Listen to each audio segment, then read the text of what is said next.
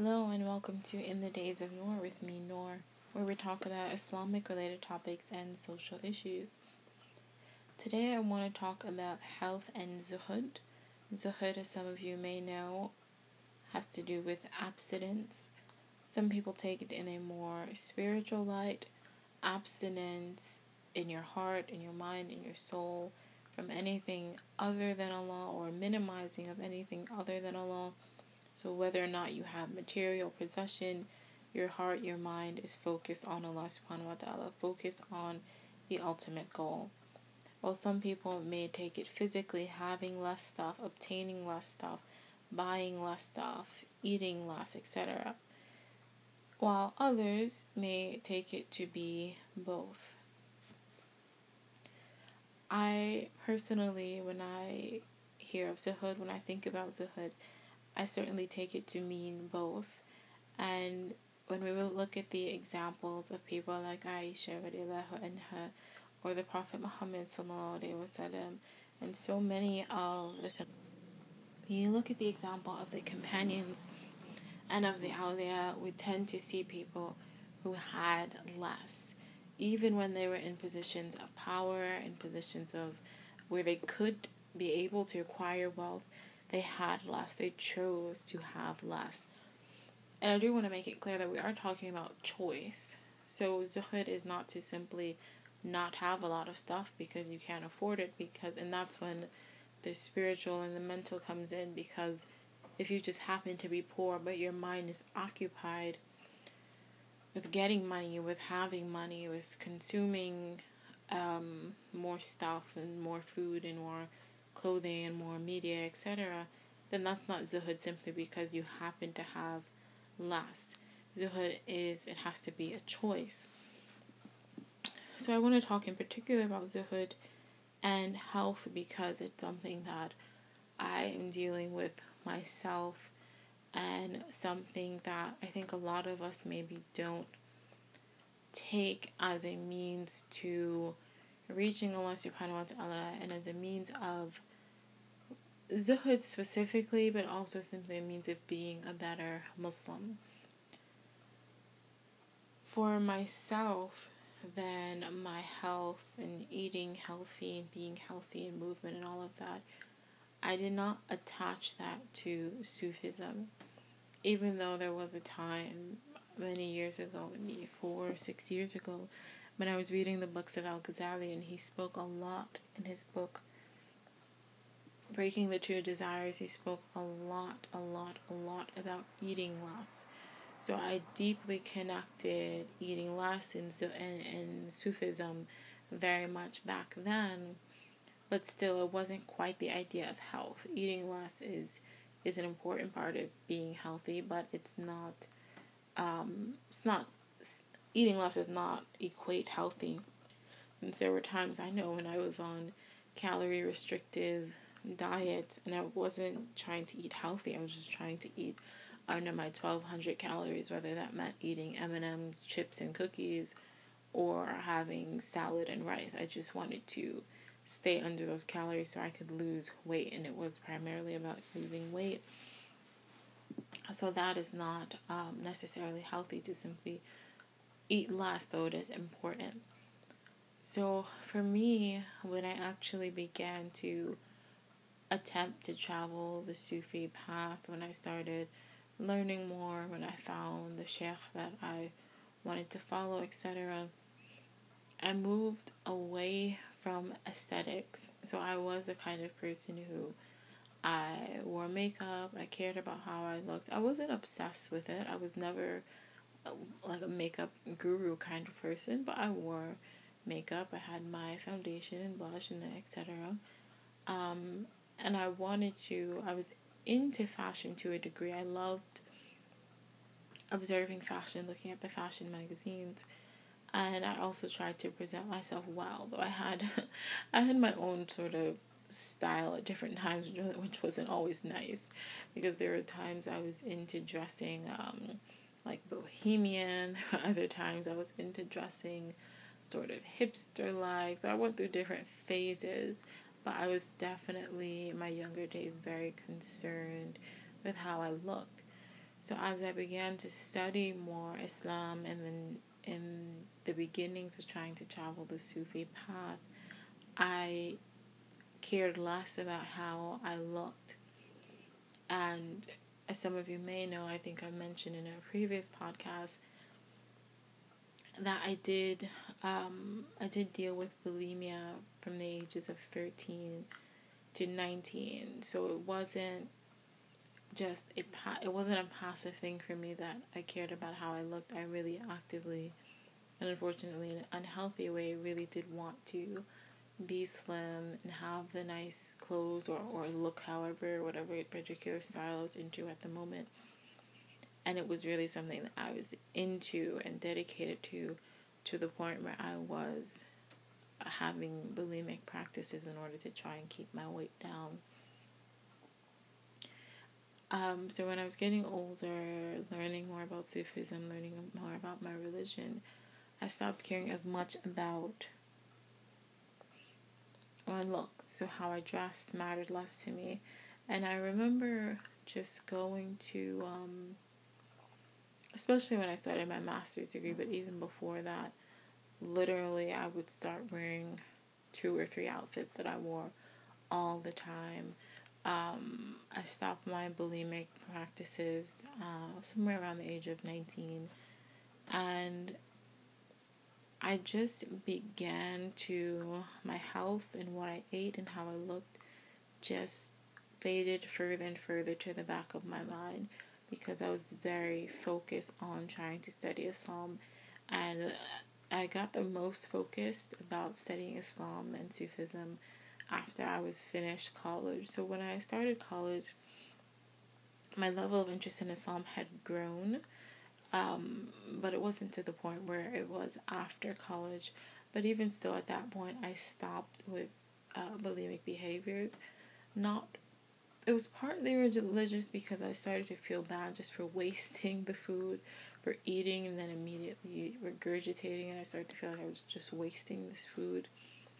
And then also the fact that um, it hurt. Like if anyone has ever been bulimic or even just the last time you regurgitated food it's not a pleasant feeling and i just started to not want to go through that hassle anymore so i did stop um, around the age of 19 so for most of my college i actually started college at 17 so i guess that would be just about my third or fourth year that i had stopped.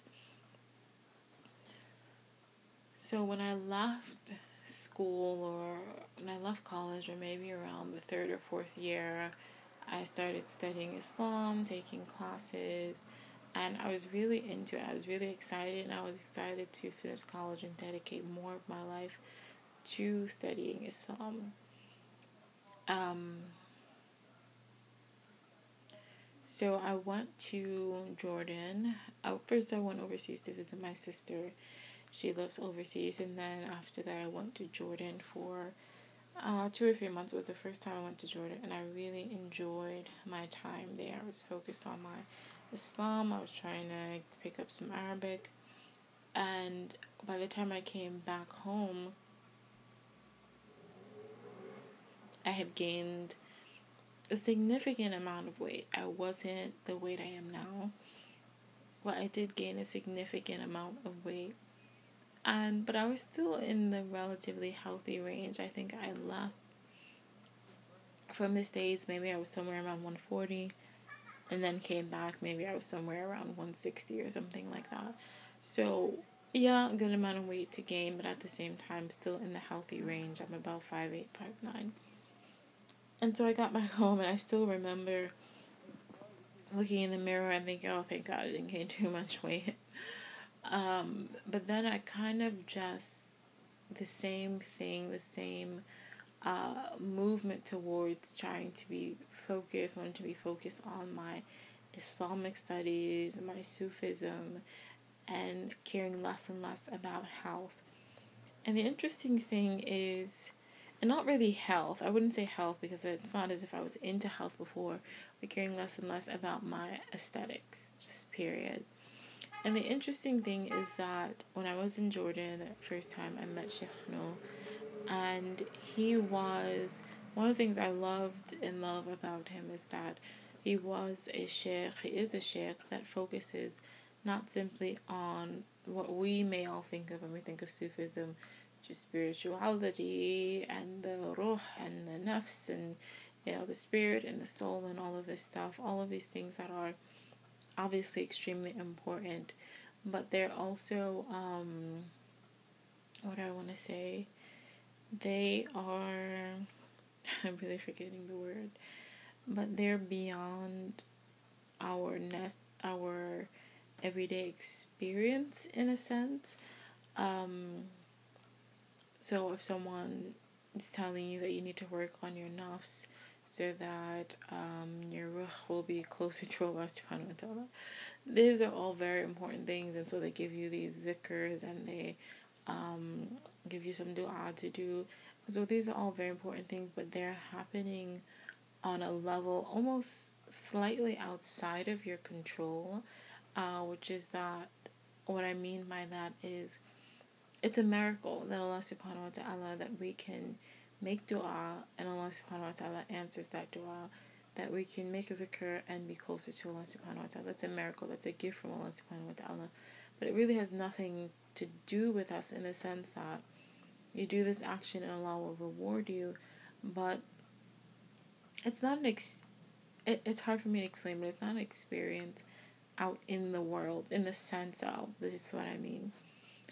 If I go to the gym, if I exercise five days a week, if I eat less, if I eat healthy, I'm guaranteed to lose weight over a period of time unless there's something wrong with me physically. Whereas, so it's like this is something we see out in the world. Many people have done it, and we know that you can do it. There's a physical explanation, there's a scientific explanation, etc. When you make your dua, when you make your dhikr, there's no scientific explanation. There's no physical explanation. You can't even observe it in other people. They have to. They would have to tell you, "Oh, I made dua and this dua came true," or "Oh, I've been doing dhikr and and I feel like it's made me closer to Allah Subhanahu wa Taala." But it's such a personal experience. It's a spiritual experience, and so yes, that was something I was seeking from Sufism. But what I realized and what I love about Sheikh Nuh is that that's not all he was giving us. He was also giving us the practical everyday in the sense of focusing on eating healthy, focusing on exercising, focusing on um, being a good person outside of what you personally do. So, not just you doing your dhikr and you doing your dua and you making your salah on time and you doing your sunnah prayers, but also you being a good neighbor, you being a good um, child, you being a good wife or husband, uh, you being a good mother, etc., etc. So that was really valuable to me, and I say that it's ironic because even though he gave what I feel like is a, a very full and complete message of Islam and how one can live, truly live an Islamic life, I was still, I guess, sort of hearing what I wanted to hear. I'm not really sure, but I was cut off from that more real world um, experience and trying to practice that, even though I was also drawn to it. So, anyway, I became a, a Sufi. I accepted the tariq or took bayah in the tariq. And I started again focusing on my Sufism, making my dhikr, continuing to try and study Islam to the best of my ability, focusing on school. I entered a master's program and just not focusing on food and eating and being healthy and exercising. I didn't have a gym membership. I wasn't trying to walk more. I was basically eating whatever I wanted, going to the Starbucks near my school, um, etc. Just not focusing on it. I'd also stopped wearing makeup as well. I just wasn't focused on my aesthetic. And to me, this felt like a good thing, especially being someone who had suffered, uh, or quote unquote suffered from bulimia, and knowing what it feels like, what it's like mentally and physically to be obsessed with with aesthetics and to go to the point of harming your own body to be that way and obsessing over it I was happy that I wasn't at that point in my life anymore. So thereafter, I went to Jordan and I lived there for two years, and the weight is piling on continuously. Because again, never taking a moment to, I, and I shouldn't say never, there were points at which I tried and then I failed and then whatever. Um, but never really taking that time to try and focus on my weight because again even though it wasn't something that my sheikh has spoken about many times for me i was still focused on the more spiritual part of the message or trying to be more more focused on that um, and what i realized too because it's interesting that in one sense i was taking on this level of consciousness but in another sense i was losing a level of consciousness because now that i've been back trying to be more healthy, going to the gym, if I'm not at the gym, trying to walk that day, um, then I realized that even though I felt like I was more focused on my Islam and my Sufism, there was still a level of unconsciousness. There's a level of unconsciousness that has to exist when you're gaining weight. And it it's an unconsciousness in what you're putting in your mouth or how much you're moving because really literally when I don't make a conscious effort to exercise whether I go to the gym or walk I don't move I like I hardly move I'm a very sedentary person I like to read I'm on my phone I'm working on mm, whatever business I'm creating something or doing some kind of graphics. I'm um, reading a magazine, etc., etc. But all of these things that require sitting. So if I'm just at home, the the amount of exercise I'm doing is so little, and the amount of eating I'm doing is too much, and so there's a level of consciousness that we're cut off from, even though we think we're being more conscious because they said that time, oh well, I'm not watching TV. I'm I'm I'm not um almost like I'm trying to take all of this bad out of my life or all these questionable things out of my life, but then somehow I end up adding on something else. I'm not I'm not paying attention to this other thing, which is my, the my food intake and my health.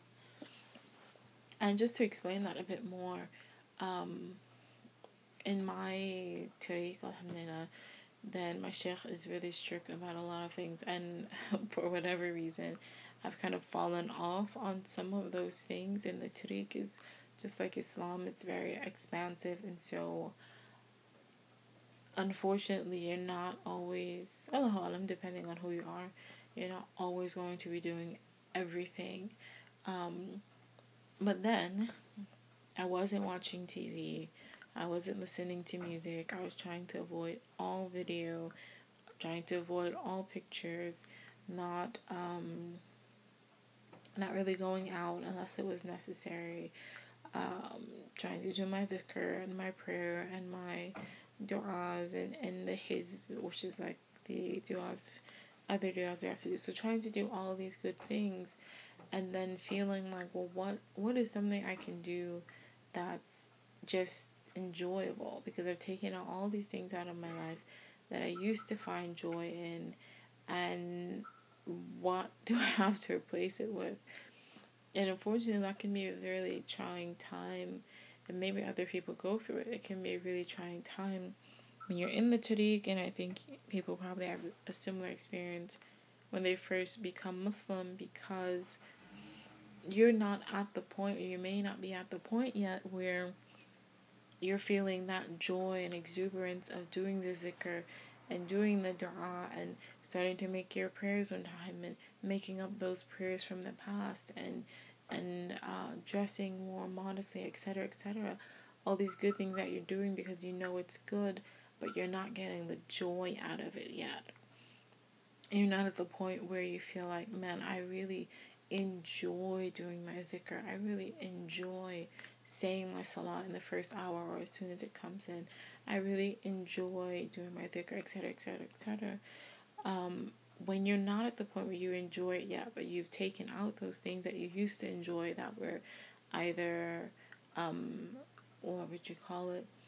Either haram or disliked or questionable, you have this weird space because you don't have anything that you can purely enjoy yet. And it's a difficult time because either you're patient with yourself and you keep doing the work and then you turn around and you realize, wow, I really enjoy making zikr. I really love making my zikr and these du'as and listening to the sheikh and and eating healthy like the sheikh said to do, etc. If you're not if you're not patient, then you can end up either reverting or turning to something else and not even realizing what you're doing. For example, with food, so you're doing all of this good and then you end up turning to food because that's the only thing that gives me a pure sense of joy.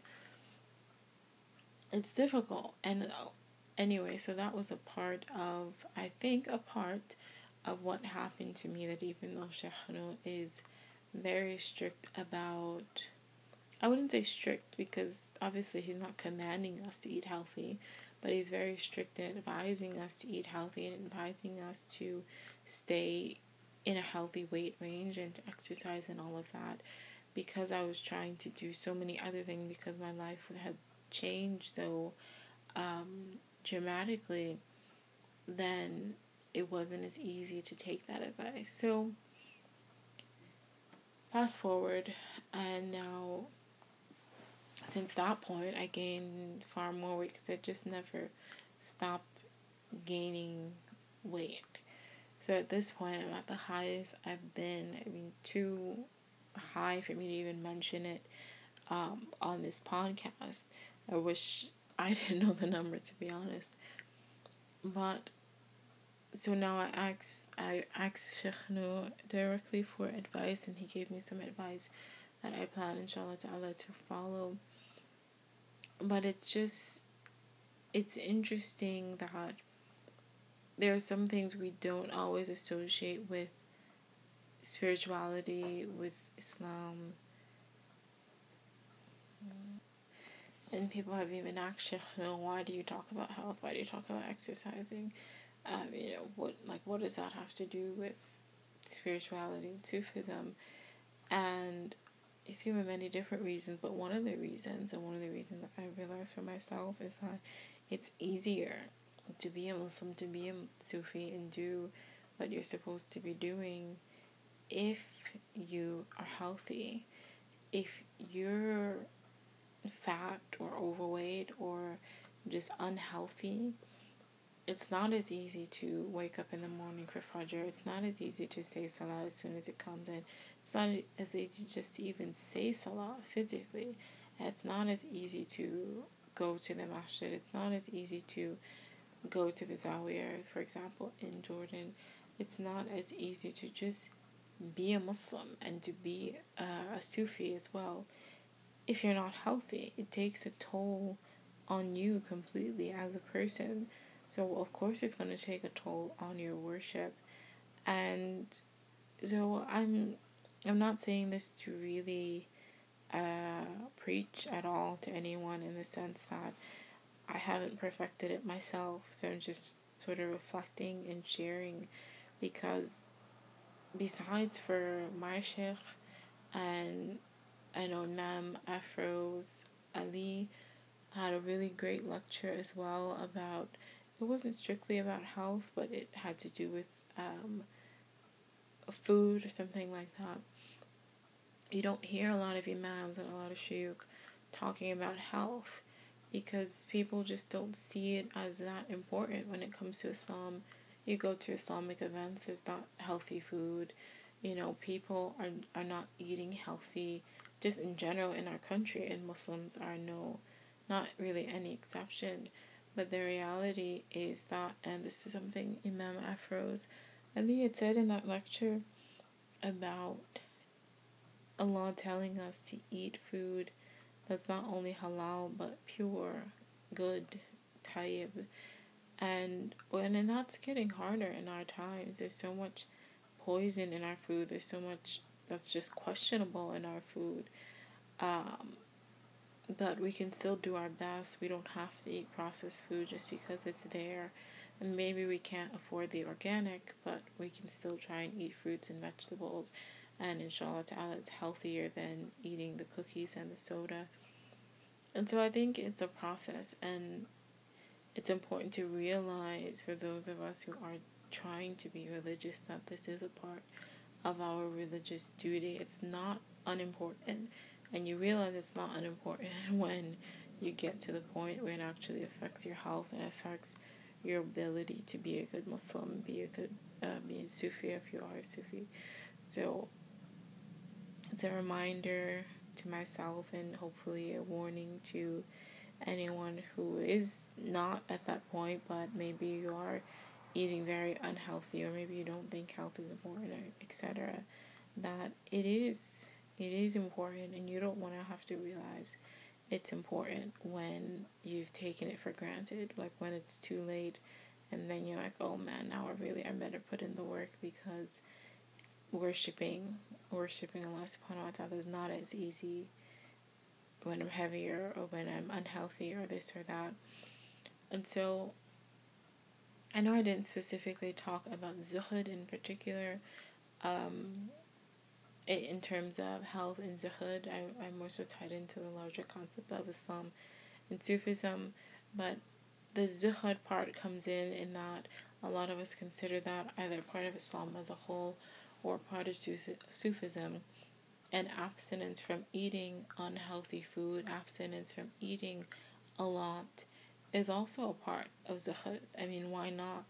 If someone like Rabia al Adawi who died with a cup and a comb, if that's zuhud, why isn't zuhud also, and yeah, why isn't zuhud also, instead of having the Big Mac and the fries and the shake, not the shake, and the shake, the milkshake, um, I'm gonna have a less calorie dense meal at home. I'm gonna make my own food.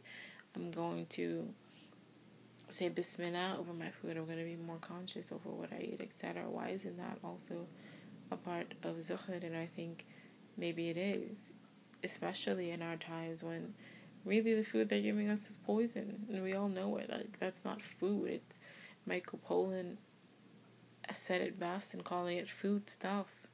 Oreos and, and all of this processed food. What's in it? What is that? and it made it taste really good. We grew up on it, we're used to it, it's nostalgic, all these commercials that have brainwashed us to think there's nothing wrong with it. But we know better. There's so much information out there.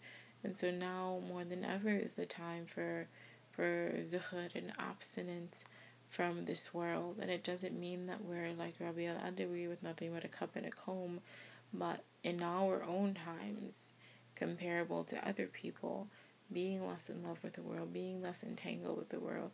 And really, it's for our own benefit. It's for our own benefit. And so I pray Allah subhanahu wa ta'ala gives me success and helps me to follow um, the advice that my sheikh has given me. And I pray that if you're in a similar circumstance, you also use this either as a warning or reminder that being healthy is a part of being a religious person, a spiritual person. It is a part of getting closer to Allah subhanahu wa ta'ala. Now it also has to do with intention because I'm not saying that simply because someone is healthy and exercise, boom, they're closer to God than someone who's overweight. No, it also has to do with intention. Um, wanting to be healthy so that prayer is easier, wanting to be healthy so that it's simply easier to practice Islam and practice spirituality.